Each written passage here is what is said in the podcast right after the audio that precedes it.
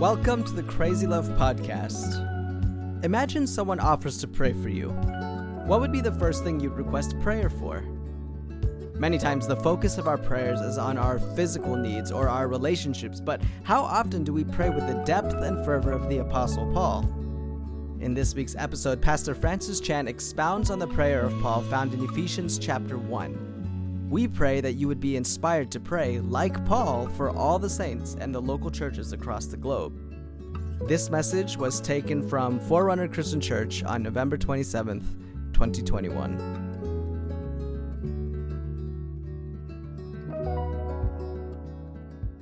I feel like I haven't been here in so long. Uh, and uh, God's been doing amazing things in the, in the ministry, and we've just had some wonderful times in prayer in His presence. Can we just pray right now? I want to pray for this time. Father, we are so desperate for you right now. We worship you on your throne in heaven. We join with the angels and say that you are holy. Everything is in your power, God. God, I ask that you would decide to move this evening and pour your grace on us tonight, that we would be changed by you. Clear our minds of all of the evil thoughts. Get rid of all the distractions in our minds right now so that we can hear from you and see you clearly. In Jesus' name we pray. Amen. If I were to ask you tonight, what is your prayer request? What would you, what would you tell me? Try, try to think in your mind. If I said, you know, there's one thing I will pray for you about tonight, what would your request be? I, I've been very convicted about my prayer life lately. It, it started about two weeks ago.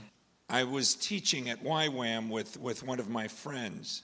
And when my friend started teaching, he began talking about uh, the Muslims in Pakistan. And he began to tell us about how their children in the schools will memorize the entire Quran. And then he began to challenge us and ask us how much of the scriptures do we know?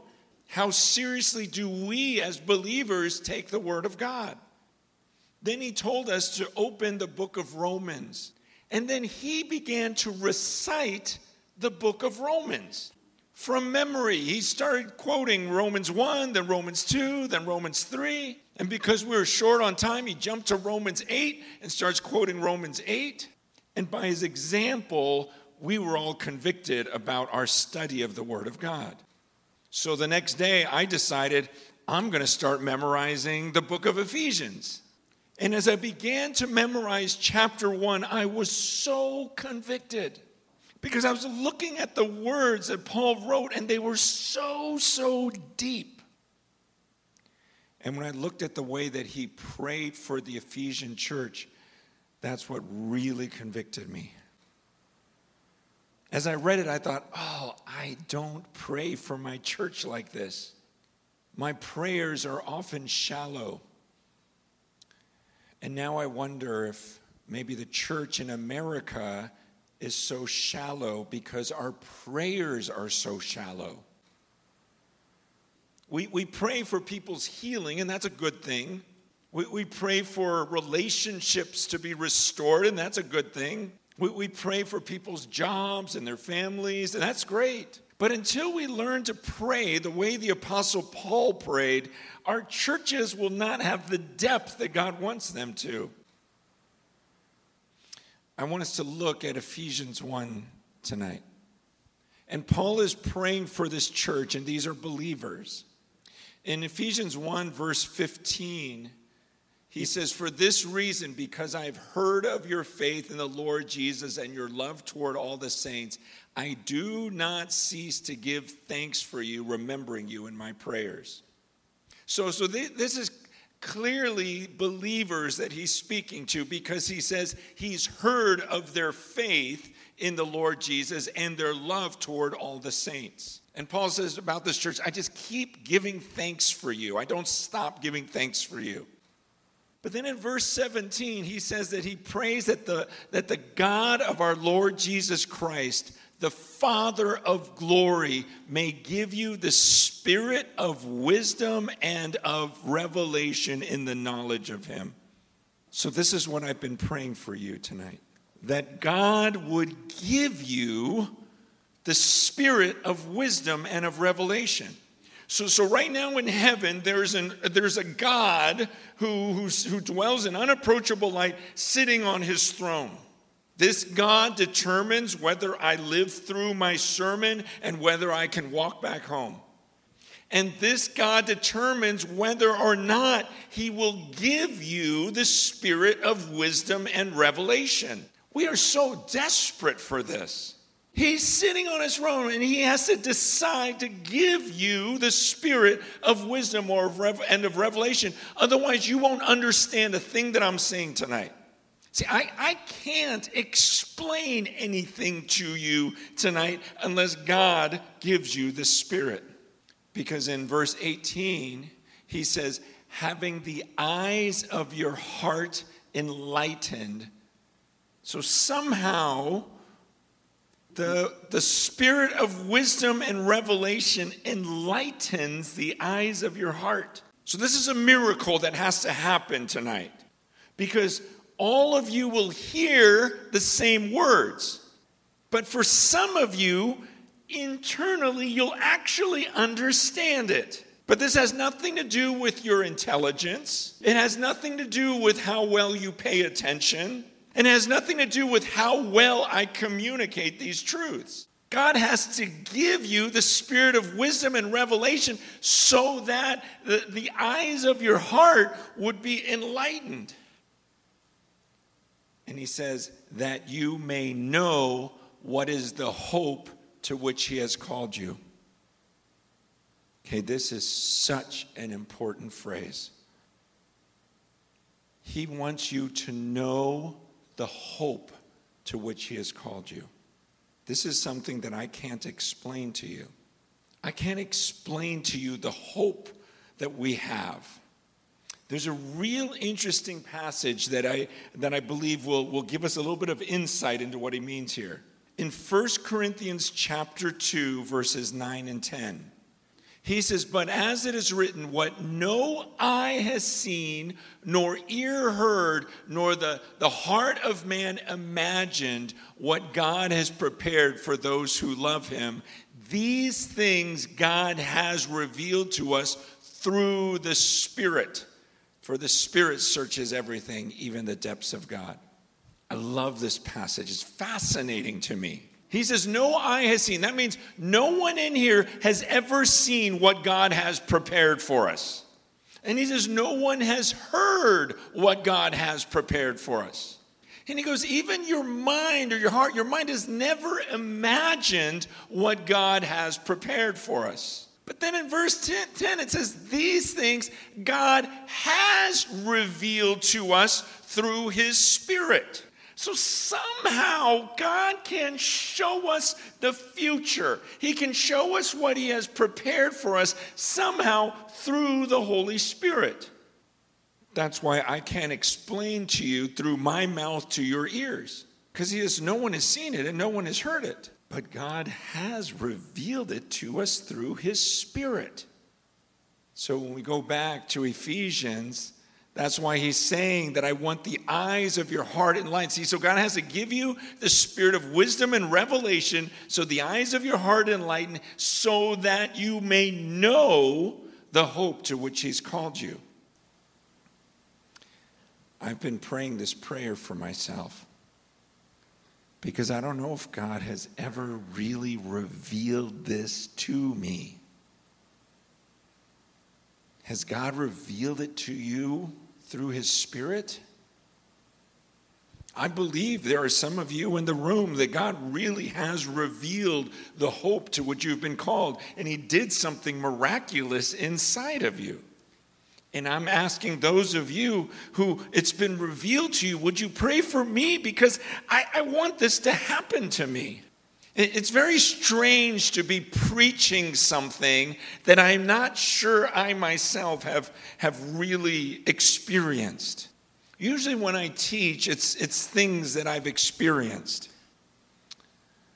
But when I was reading this passage, I just kept telling God, I don't, I don't think this has been revealed to me, at least not to the extent I see it uh, in Scripture. I believe this is what believers need more than anything.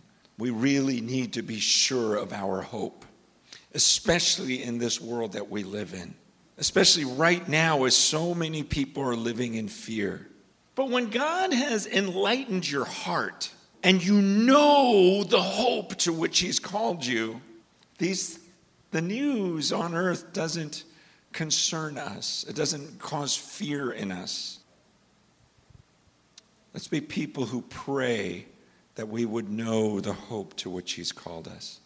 I believe that if more believers really knew the hope to which we've been called, we would be more eager to die.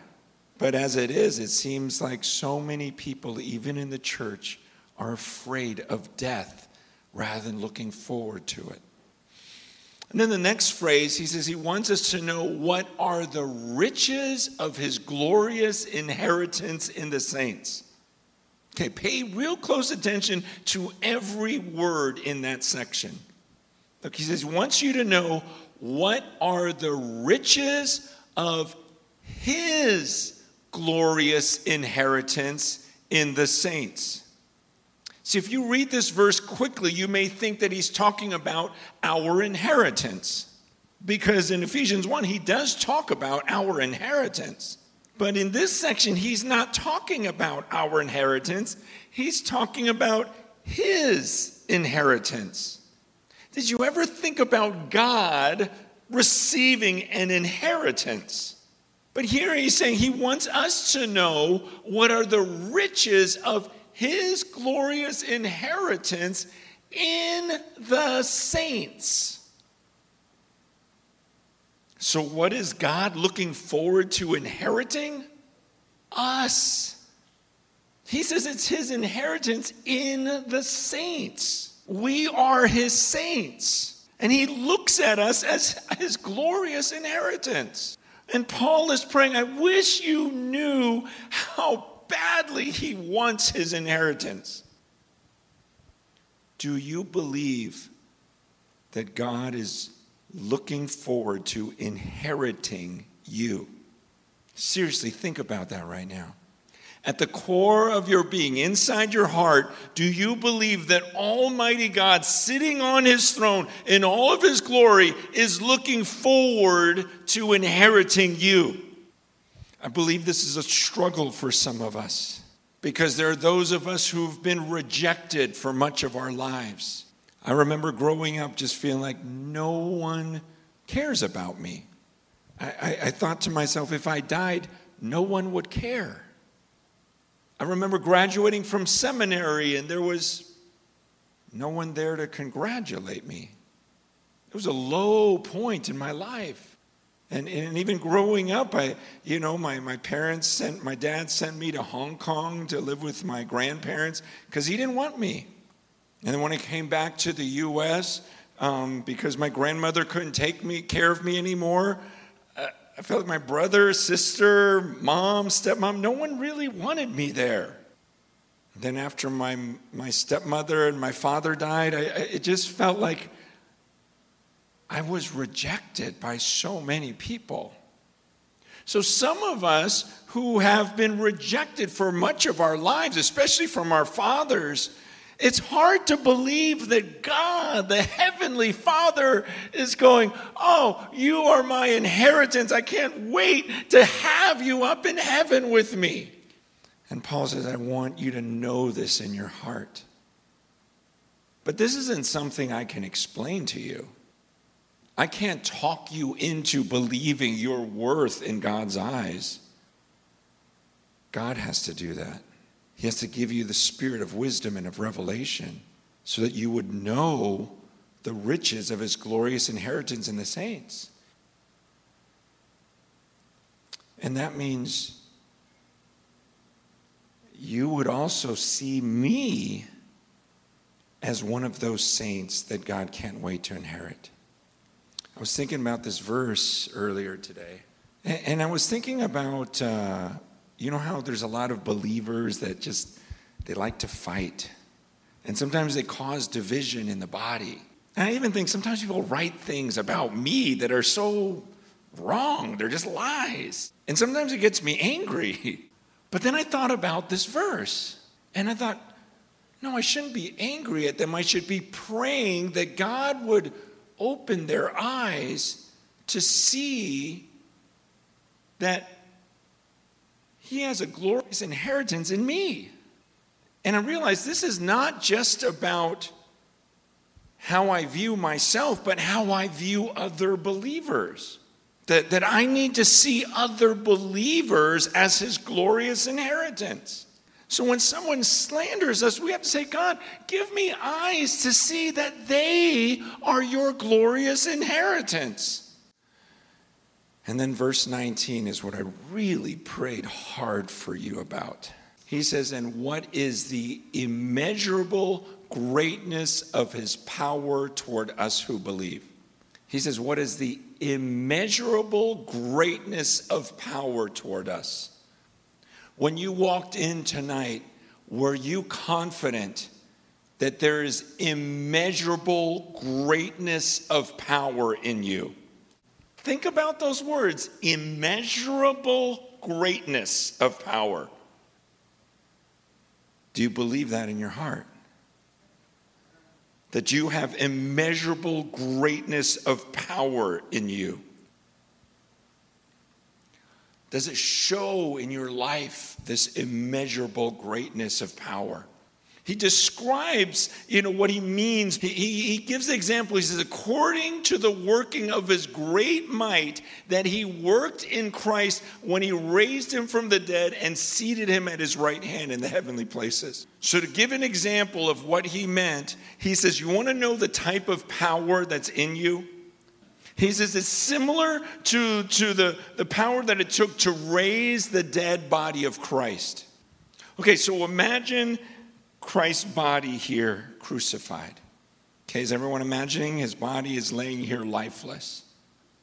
And then God raises him from the dead, and then he seats him at his right hand. It says, in the heavenly places, far above all rule and authority and power and dominion in verse 21. And above every name that is named, not only in this age, but in the one to come.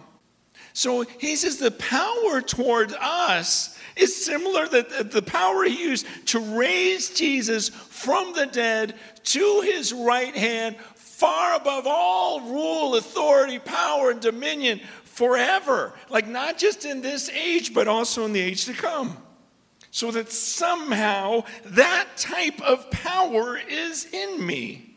And God says He put all things under His feet.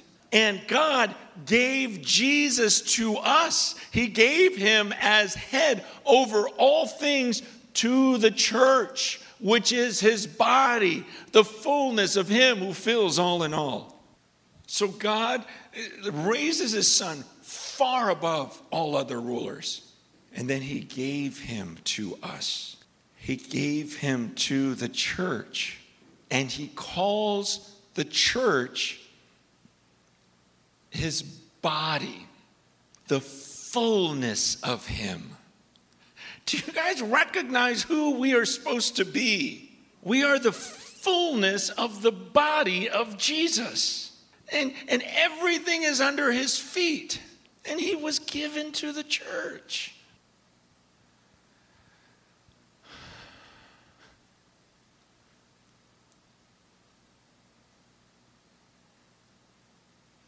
I know that a lot of us would say, I believe these things. But I just have to believe if we really knew these things in our hearts, the church would look a lot different. I'm not questioning our salvation. Remember, Paul was writing to believers. But it seemed like these believers had never been given the spirit of wisdom and revelation, at least not in such a way that the eyes of their hearts were enlightened to the hope to which He's called them, the riches of His glorious inheritance in the saints, or the immeasurable greatness of power toward us who believe.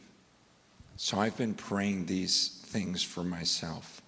Even tonight during worship, I was wrestling saying, God, do I really believe there's immeasurable greatness of power towards me? So that when I walk up on this stage, I can have a confidence that there's power in me.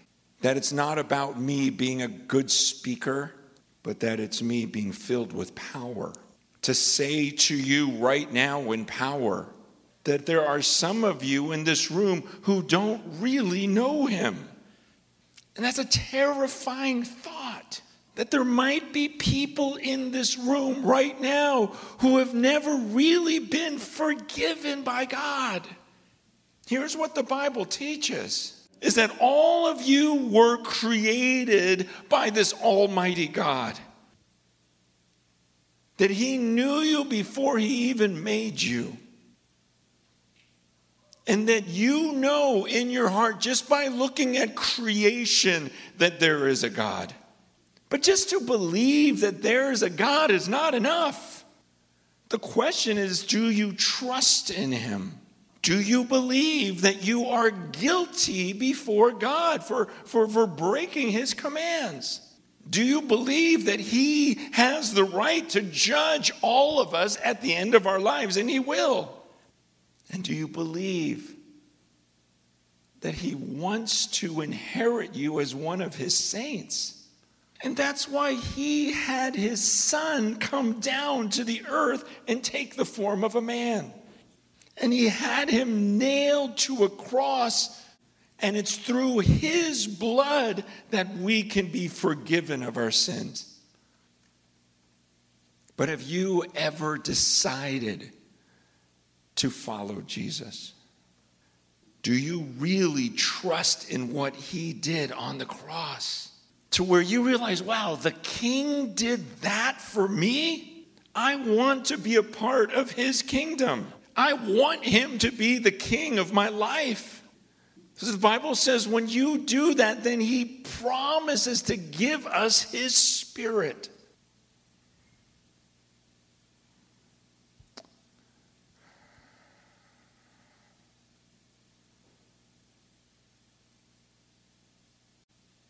Keep feeling like there are people in this room that are still insecure. Some of you that aren't sure that if you were to die tonight, that you would be going to heaven.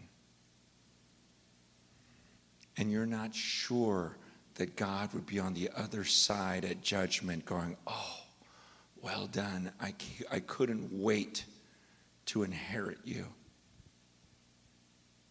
And I really want that to change tonight. And I think you want that to change tonight. So if there are some of you tonight who say, you know, that's me, I feel, I kind of think I'm saved, but I, sometimes I just, I just have a lot of doubts still. And if I were to die tonight, I'm not sure that I would go to heaven. If that's you, I want to pray over you tonight. I want to pray that God would give you tonight the spirit of wisdom and of revelation so that you would know of the riches of his glorious inheritance in you. So if that's you tonight, I'm going to invite you right now to just walk forward and come up here and get on your knees, and I'm going to pray that the spirit of revelation would fall on you. Is there anyone like that tonight? Awesome. Thanks for your honesty, guys. I'm going to pray for you guys. And I'm telling you, this is something that I've struggled with also. Sometimes I would look at my own sin and I would just go, God, could you really love me? So, Father, I pray for these men and women in front of me right now. Father, would you please give them your spirit? Reveal things to them right now. Show them how good you are. Explain your grace to them in their hearts. Actually, can you guys look up at me right now? You know, when Peter preached his first sermon in, in uh, Acts chapter 2, the first thing he says was, repent. That means to turn. Just as I was praying for you, I, I felt like there may be things in your life, certain sins that you know are wrong, but you don't want to turn from them. What we're talking about tonight is for you to say, I want Jesus as my king. So if you receive him as your king, that means there isn't anything you, you hold back for yourself. You're surrendering everything to him. Because I thought maybe some of you are insecure in your relationship with God because you haven't let go of everything.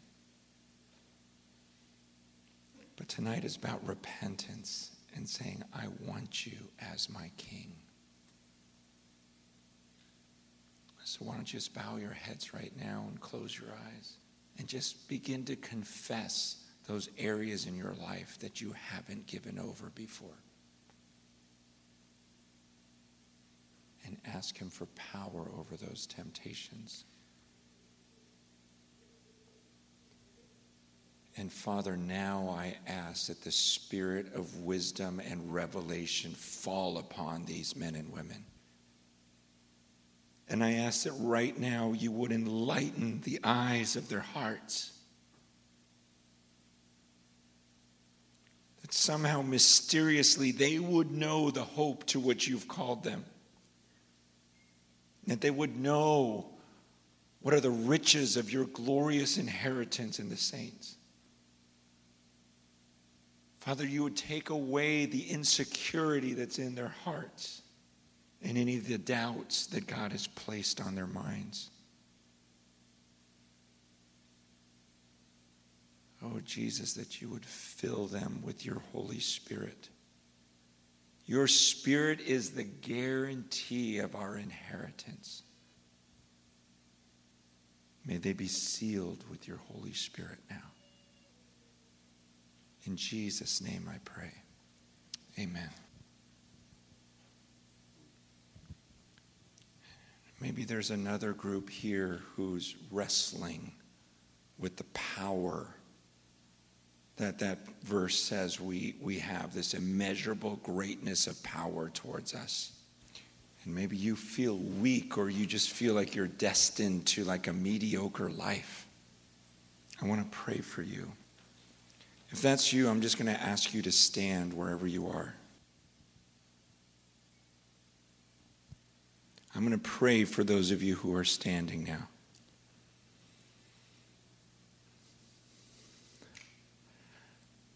Father, I lift up my brothers and sisters to you. And God, I ask that you would just just have your spirit of wisdom and revelation fall on them right now. God, I pray for a miracle from heaven right now that suddenly the eyes of their heart, like a light, just went on. And they destroy every lie that Satan has ever told them and every lie they've ever told themselves. That you have them trust in your word. That there's an immeasurable greatness of power toward those who believe.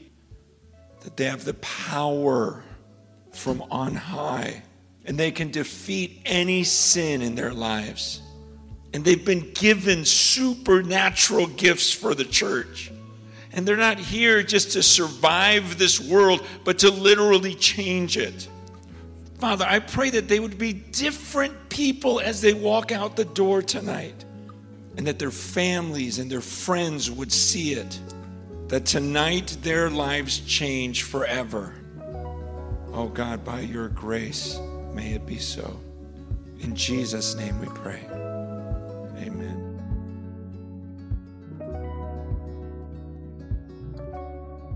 Thank you for listening to the Crazy Love podcast. We will see you next time with a new episode, but until then, for more resources from Crazy Love Ministries or to support the work of Crazy Love, please visit our website at crazylove.org. Thanks.